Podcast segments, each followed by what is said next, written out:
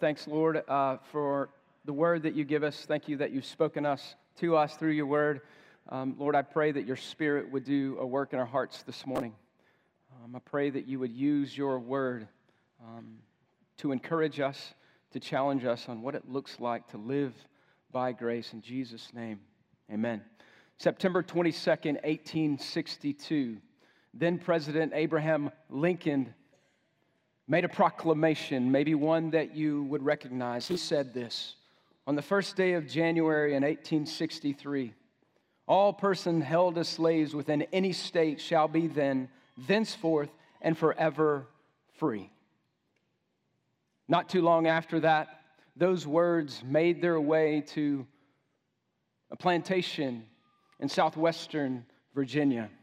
And a little nine year old boy heard those words.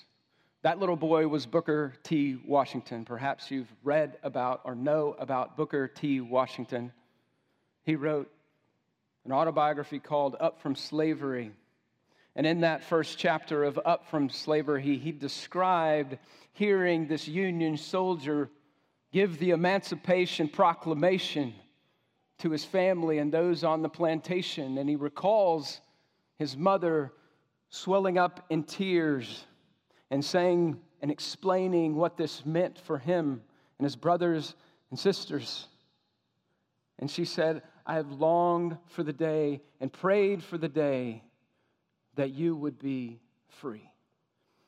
But if you know history, you know it was a number of years before many slaves were actually set free because the Confederacy had not yet given up and there was more fighting, and then Abraham Lincoln was assassinated, and there was all kinds of political battle, even in the North, for the ratification of the 13th Amendment. But a few years later, on December 18th, 1865, it happened. News swept across the Appalachians down to Georgia and Alabama and Mississippi and Louisiana, even to the cotton fields of Texas. The slaves are now free. But the practicality of freedom was another matter altogether. It was another matter altogether because many of these slaves have been slaves all their lives, and for some of them, that was 50 years, 40 years, 30 years, 20 years, 10 years. And it was the only life that they knew.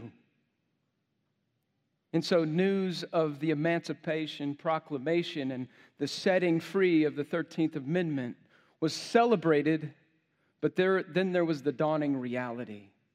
What does it look like for me and my family to leave this plantation, to find our own home, to find a job? I've been a slave all my life. It's a different kind of thing. And many former slaves in the middle of this, with the lingering questions, many former slaves returned to the fields of a life of servitude as sharecroppers because that's what they knew. You see, turning someone's legal status into an actual experience would require internal transformation. And to you, maybe that sounds to you as foolish. And it sounds foolish to you because you've lived all your life as a free person. But there's a reality to, that coming out of slavery represents. And yet, as Christians, I would argue this. As a Christian, if you know Jesus here this morning, friend, you've been set free. That's what the Bible has been saying in Romans. You've been set free from the bondage of your sin, and yet almost every day, what do we choose to do? Almost every day we choose to return. We choose to return to the bondage of sin in our lives, even though we're free. We click on an image on a screen for pleasure. We down another glass to numb the stress. We swipe the card of comfort or click on the Amazon button, purchase now for the fifth time today. That's crack cocaine, man. We speak harshly. We add another, we clock another hour at work because we're chasing the status of position. And we ask, Lord, how do I change? How do I get out of this bondage? I've been asking you, God, to change me. I don't sense you, I don't sense your power at work. You see, here's the thing real freedom is a gradual, even in the Christian life, is a gradual, praise God, transformation of a newly freed slave into a freeing person. You know what that process is called in the Bible? It's a big word that we use as Christians sanctification. That we've been set free from our sin and bondage, and yet it takes a lifetime, a gradual transformation because sin's presence is still there. And it's often easier just to succumb and come back to living in our sin than to live the way God wants us to live. So, what's the answer? Click or turn with me to Romans chapter 6. There's a glorious answer in Romans chapter 6. It's a starting point, really. Romans 6, 1 through 14. Words will be on the screen, page 942, 943 in your Bible on your chair there. I keep wanting to say pew. No pews here. Romans 6. And what you're going to see in Romans 6 is you need to know some things. You really need to believe what we know. We need to know that our identity, our very identity, has changed. That salvation is not just fire insurance for eternity. And as you turn there to Romans 6, you can remember Romans 1 through 5 is really about salvation, right? It's we were dead to rights, but Christ died for our sins and he was raised to life.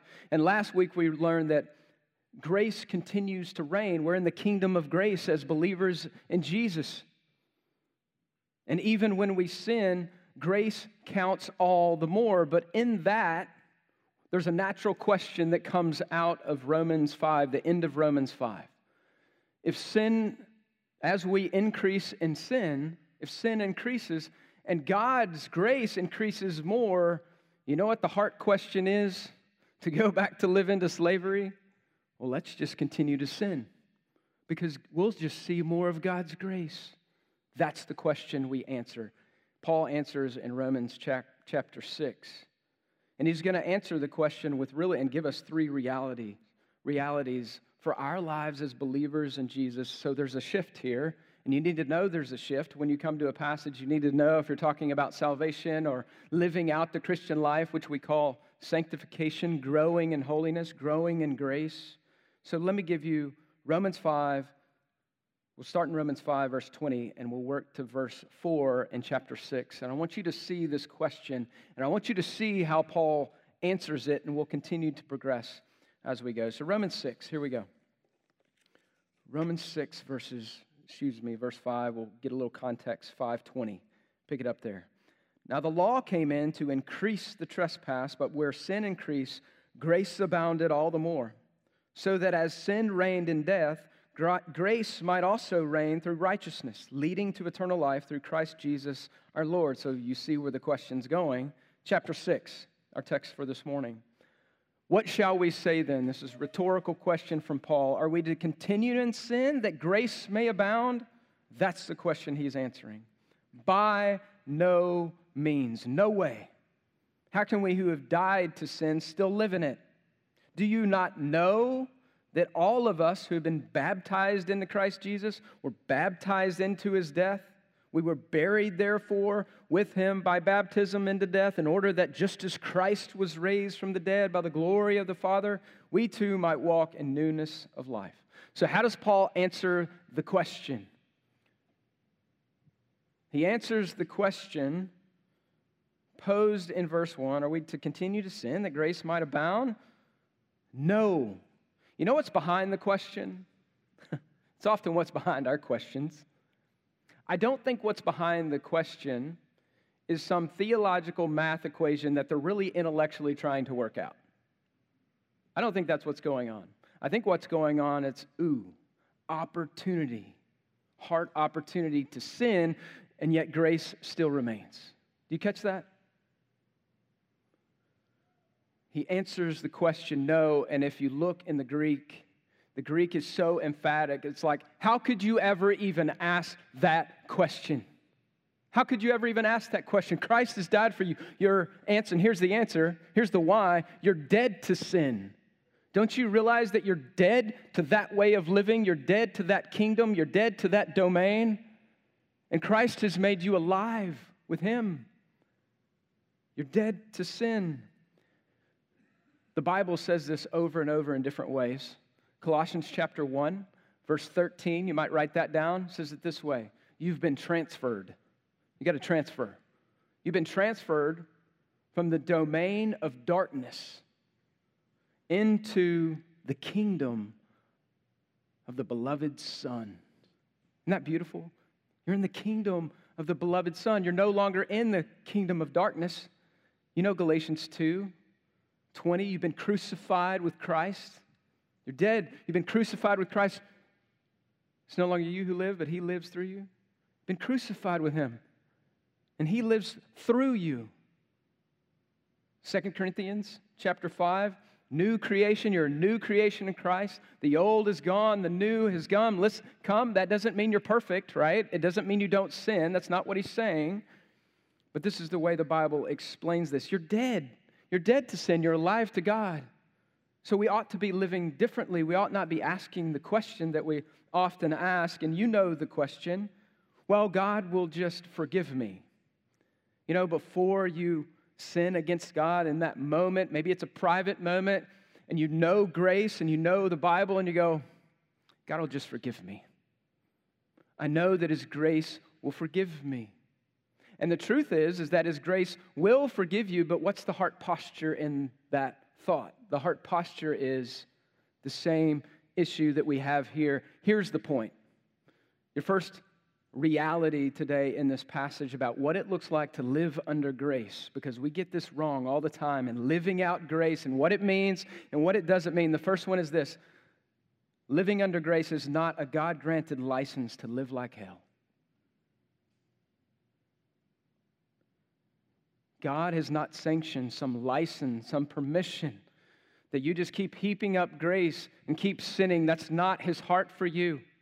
It's not what he desires because that's no longer who you are. That's no longer your identity. That's the first step of really understanding and living out the Christian life is that your identity has changed. And he uses this idea here, do you see it in verse 3 and 4 of baptism? I don't think technically he's referring to water baptism, like the physical act of dunking someone and raising someone that we were talking about earlier, I don't think that's primary, that's what he's talking about. I think he's talking about what happened when you came to know Jesus. That you were, if you're Baptist, born again. That you're born again, not physically, but spiritually born. There's new life. That's called regeneration. There's another big word for you. Regeneration. You've been made new, and the way it happened is look at verse 3 and 4. You were baptized into his death. That means the old is gone. You were buried. That's what we do in baptism a physical baptism, a water baptism. It's symbolic of it. We were baptized into his death in order, just as Christ was raised from the dead by the glory of the Father, we too might walk in newness of life. You know, I love Sundays in which we do baptisms. As much as this is, a, is about the spiritual reality of baptism that the Spirit gives us, I love Sunday baptism. I weep every time. Because in baptism, what you see is a person coming forward and saying, I'm a Christian, I'm on the team. I no longer want to live like I used to live. I want to live for Christ. And I want everyone to know that I want to live for Christ. And we celebrate that because what you're saying is, I'm a new person. I've been changed. I still sin, but I'm a Christian and I want to follow Jesus. I don't want to continue to sin. That's identity. When I think about identity change, I often think, sorry, about sports when people go from one team to the other. If you go look up like the top 10 worst trades ever, one of, the, one of them that will come up would be in baseball. Back in the day, Babe Ruth, Babe Ruth played for the Boston Red Sox, won three championships with the Boston Red Sox and he got traded to the New York Yankees down the road and they didn't win a championship forever after that. The Curse of the Bambino, ever heard of it? Worst baseball trade ever. Babe Ruth goes on to win more championships with the Yankees. Terrible trade. There's a transfer. Now, let me ask you this is silly, but let me ask you the question. When those two teams are playing one another, and Babe Ruth is now a Yankee and he puts on his pinstripes, do you think he shows up to the game when they play one another and go over to the other dugout and put a Boston Red Sox, jersey on and bats for the Boston Red Sox and cheers on his team, his former team, and pitches as well because he did both? That's crazy. He's on a new team, he's on a better team. Sorry if there's any Red Sox fans. I don't like the Red Sox right now. We just lost. But that's crazy. But it's kind of crazy like what we do sometimes that we're new people, we're on a different team, and yet we go back. You know the question that the hormonal teenage boy asks, How far is too far? I got that question all the time as a youth pastor. You thought it if you didn't ask it. How far is too far with a girl or vice versa? Listen, that question is not just for hormonal teenage boys. That question is in the back of our heads every day. We ask that about how far is too far about our taxes. We ask it about should I take another drink? How far is too far? We ask it about buying another item from Amazon. We ask it about how we treat our spouse and what the boundaries are to being upset and angry. We ask it about how we relate to someone of the different sex that's, that's a coworker. How far is too far? That's a question that we, that's crazy as believers in Christ, but we do it because the presence of sin, it's the wrong question. Just like when I used to sit down with teenage boys who would ask me that question How far is too far with a girl? And my answer would be, Young man, that's the wrong question. The right question, not just for the teenager, but for all of us, the right question is what would honor Christ? What, what would honor Christ in the way that I pay my taxes and what I drink and what I buy and how I treat people? That's the right question. That's walking or trying to walk in the newness of life. And how often do our hearts effectively say, Well, God will just forgive me? There's also a cultural Christianity that we live in that makes this hard, right? We wear our crosses and we say we go to this church and do that, and we claim grace, but we live like Hades. We've even, in evangelical world, we've even built theologies around living a life of carnality. And you think that's crazy. You know, even in an effort to protect a works-based, us from a works-based salvations, there is a theology or multiple theologies out there in the evangelical world that says if you prayed a prayer, if you've come to know Jesus, this easy believism that is around us, and it doesn't matter that you're carnal. It doesn't matter that you live like this. You're still a Christian. They're trying to protect the security of the believer, but very much leave out the idea that when I sin, I need to repent. And I need to turn from my sin and confess and walk in the newness of life that Jesus talks about. And so we thank God for his grace, but we got to understand what it means and what it doesn't mean. It's not a license. You know, you can take good things and, and make them bad things really easy, can't you? And I think what happened at the cross is that God took a risk.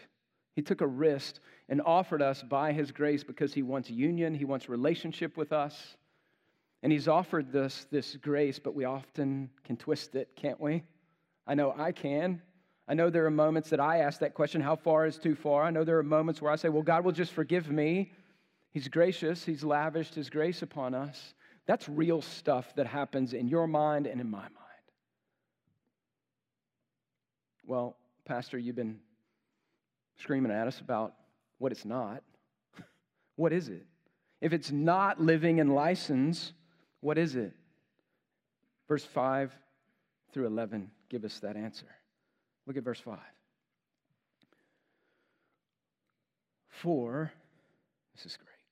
For if we have been united to him, this is union with Christ, In his death, like this, we shall certainly be united to him with resurrection.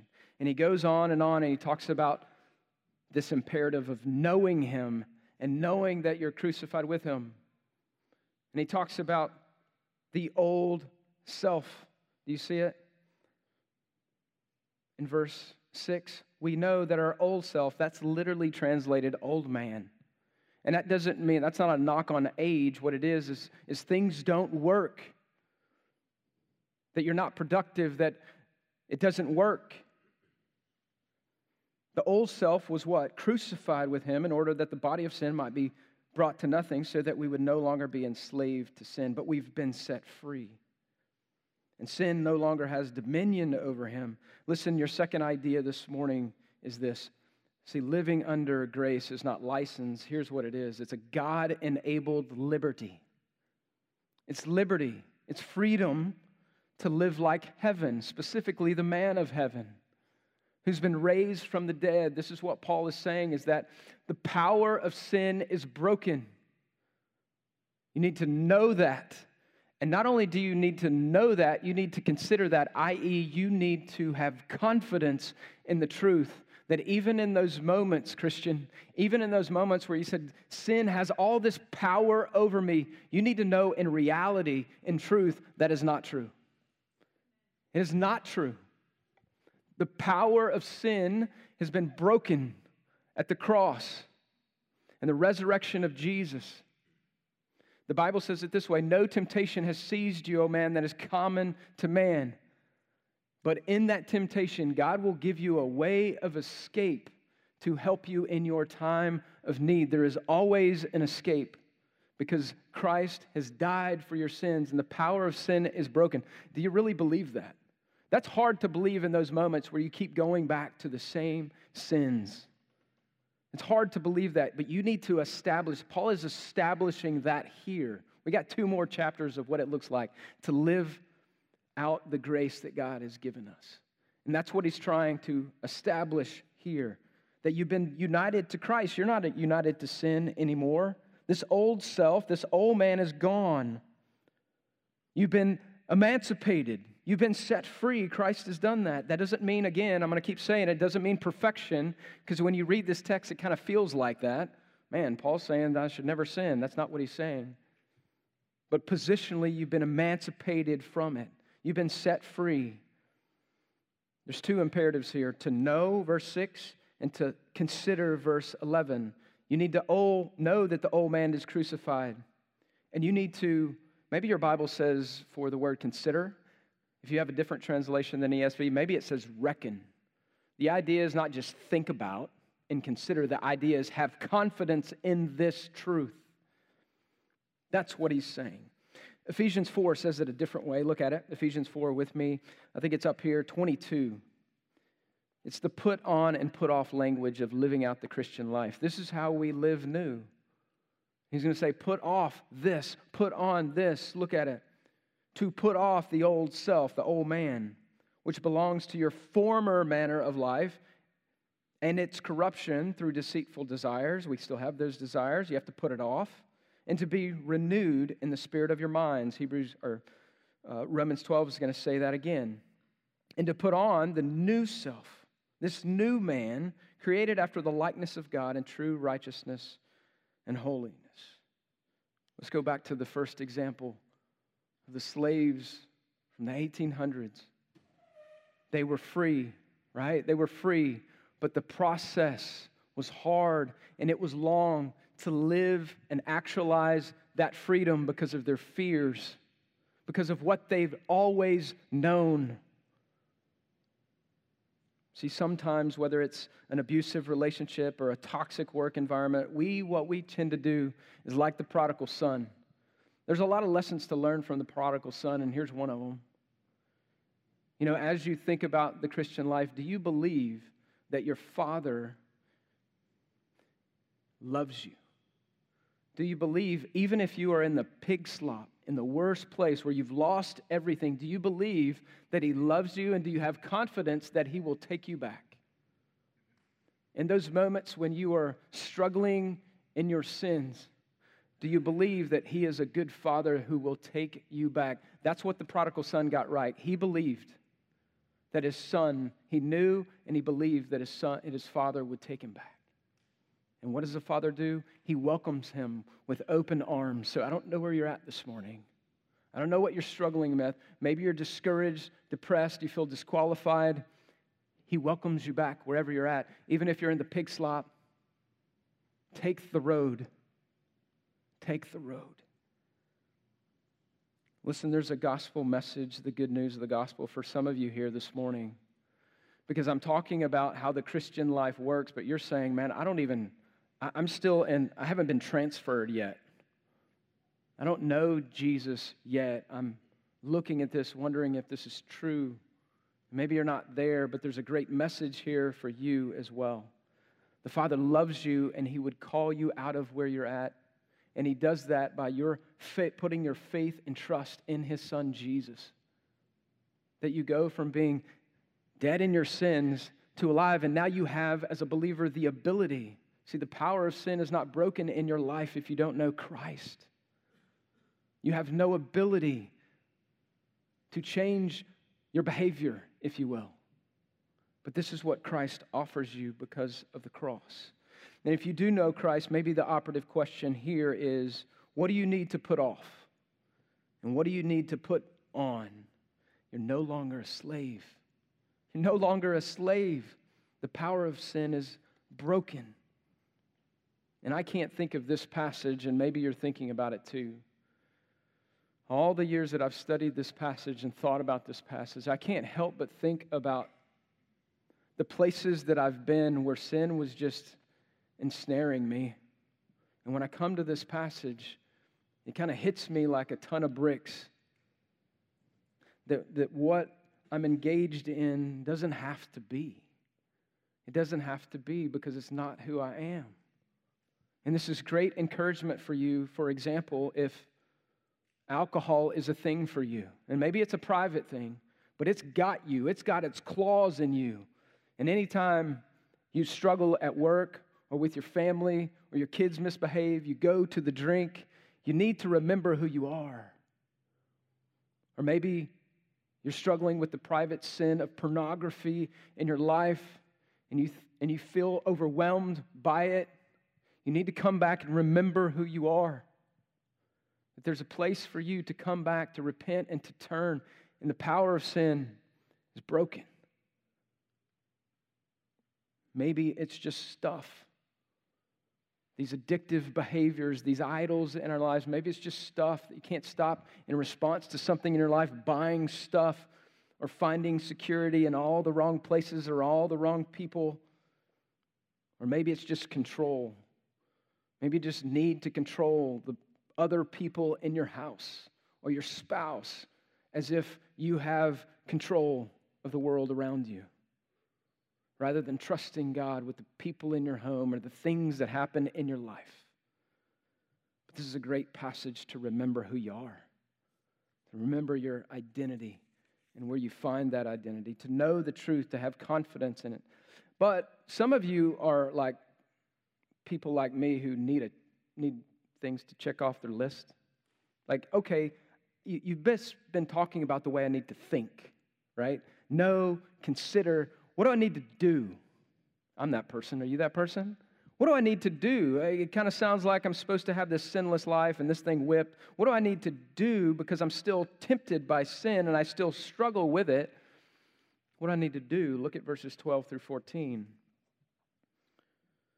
Let not sin, therefore, reign in your mortal body to make it obey your passions.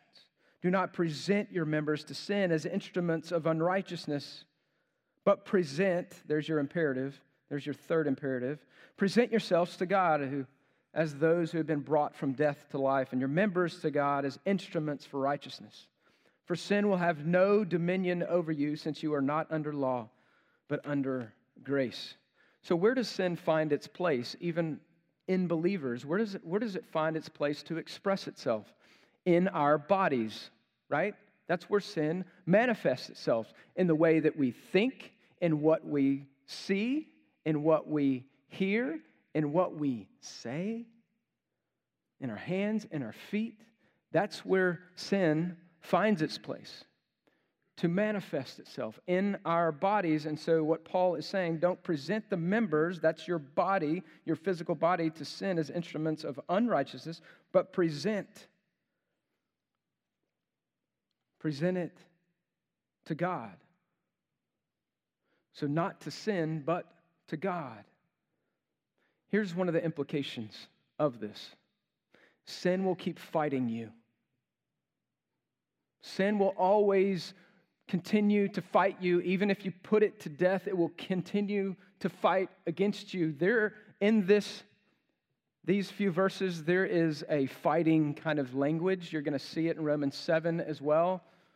Here's your point living under grace is actively, not passively, there's volition here. It's actively living in defiance of sin's illegitimate claim to reign in your life. Sin will fight you. And if it's not one thing, it will be another thing. It will fight you. Do you have enough fight in you to fight back? And you do it by His grace, Romans 8, you're going to do it by His Spirit. But we've got to fight actively fight against sin by the power of the Spirit in us. Sin is like this terrorist cell. And you might cut off one, but another one raises its head. And I can't help, and this is not a political statement, I can't help but think of Afghanistan. We've been there for 20 years, we've been trying to rid it, and we pull out, no political statement, I'm just saying what happened. What happened was they came back in and they took over. That's the way sin is unless we actively fight against it. Is there any fight in us? And speaking of grace, Titus chapter 2 says it this way Titus chapter 2, talking about grace and actively pursuing and fighting. For the grace of God has appeared, bringing salvation for people, all people, those who believe. But it also does something else. It brings more than salvation, training us training us to renounce ungodliness and worldly passions, to live self controlled, upright, godly lives in the present age, waiting for our blessed hope, the appearing of the glory of our great God and Savior Jesus Christ. See, grace is also continuing to train. We're saved by grace, but it means more than that. It means that we're continued, we continue to fight sin. And so, operative question might be what or who are you presenting yourself to? What are you presenting your, what are you letting your mind hear or think? What's coming out of your mouth? What are you looking at with your eyes? What are you hearing? What are you presenting your members to, your hands and your feet? Where are you going? Be careful, little eyes, what you see. Careful, little ears, what you hear. This is what we're getting at in verses 12 through 14. Is there any dogfight in you to fight your sin? It happens by His grace and through the power of His Spirit. So we've kind of said this. We've said that we, to, to fight sin, we need to know the truth. We need to consider or have confidence in it. We need to present our bodies. That's your, che- that's your checklist. Because the biblical recipe of fighting our sin is in those three phrases and those three ideas. We need to know, we need to consider, we need to present. You know, sometimes we look at salvation as kind of the finish line, the finish line, and Jordan and Wheeler and these guys who run marathons, they can give you a better explanation. But what I see when people f- finish a marathon and the finish line is they're doing this right here. Or they're just laying down like, like this. Or they just go eat a bunch, drink beer or whatever, and they're done. Done for a few days. I know there's probably stretching and other things involved. They could tell you better. But sometimes we treat our salvation when we came to know Jesus like the finish line rather than like the starting line. And I want you to think about this in terms of the difference between your wedding day, if you're married, and the rest of your marriage. I'm going to show you a picture. It's 19 and a half years old, maybe. Look at that. We look young. I am 27, I'm barely shaven and she still looks that way. 19, uh, July 20th, I'm going to get this right. 2002. That's dangerous when you do that deal. That's 19 and a half years ago. Do you know how much planning went into that day? I didn't do much of it. I had to propose and get a ring. I had to think about that wedding day for eight months, nine months. Had to plan. Where's Ian and Morgan? Y'all doing this deal, man. Planning it, guest list, that's fun. Photographer, place, location, date, mail out the thing. And we got a month, a month before our wedding day, and we're going to have this outdoor wedding on the Guadalupe River in Seguin, where my wife grew up. And rehearsal was going to be there, and wedding was going to be there. The dudes were going to stay out there the night before the wedding. The day of the wedding, we're, we're going to have the wedding there, the reception, all of it there. And a month before, the Guadalupe River decided to flood and it washed the thing away. So we had like three weeks. We went a lot of planning into this deal. We moved it to my wife's church, which was built in the 80s, and all Baptist churches were like gladiator arenas in the 80s, and so that's why we were going outside. But we, we got married. And it was glorious, and we celebrated, and we often look back at our wedding album and wedding pictures, and this is a shameless plug here, and we love it and we celebrate it. And we make much about it. It's kind of like the day that you came to know Christ in that way, that you celebrate it and you look back on it. But what if the rest of 19 and a half years in our marriage was just us looking back at our wedding book? We're just looking back and celebrating what happened, and there's no more pictures. There's no more growth. It's just a constant look back at that day. I got another picture up here. I could give you a lot more, but I'm not going to do that to you. You can go on social media and find it if you really want to see it. That's 19 and a half years later. I'm shaving. My wife still looks great. We've added to the mix. And listen, there are a lot of pictures between the first picture and that picture. A lot of pictures that we took of glorious times, a lot of pictures we didn't take. I kind of want to do that sometimes on social media, just put this picture of real life. But you know what? There's been growth. We don't just look just look back at that first day.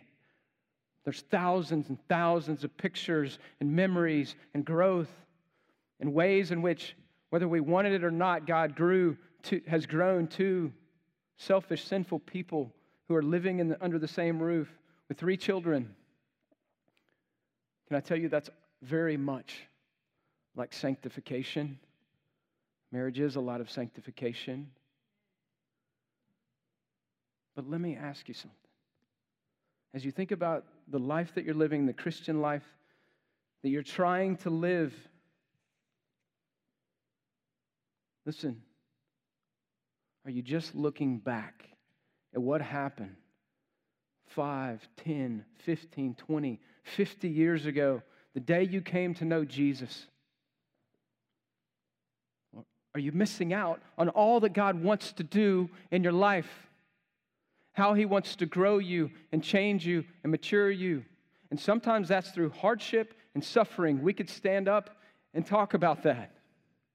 And that's painful, but God is growing us. And we certainly draw on that first day, that day we got married, but God's continuing to grow us. And listen, if you're just looking back, you're missing out. You got to continue to live and look forward to what God is doing in your life.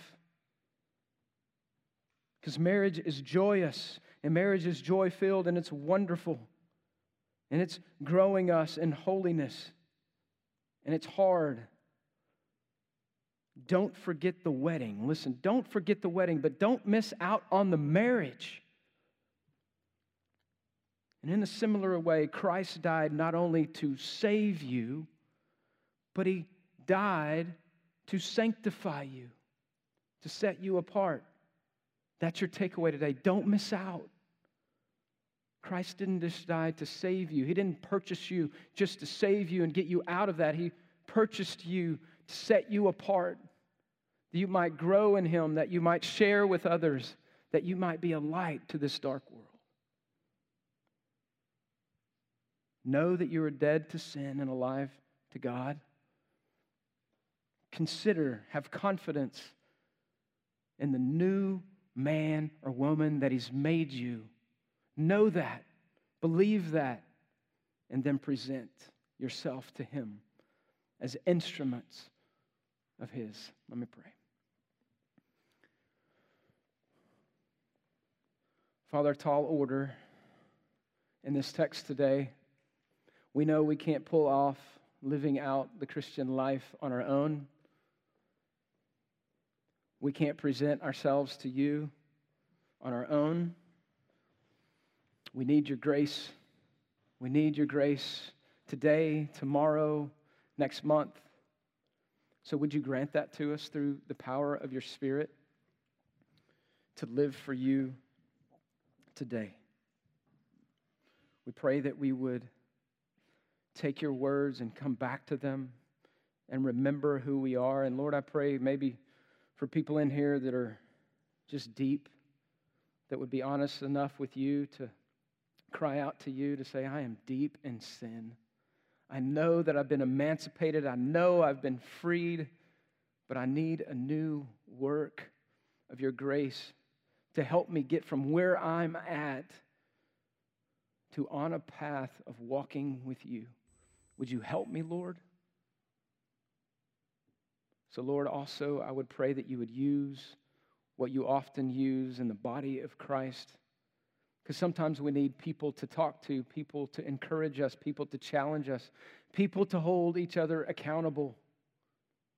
That we're not maverick Christians. So, Lord, I pray in that place that people would reach out to someone they trust and someone they know to say, I'm struggling and I need help.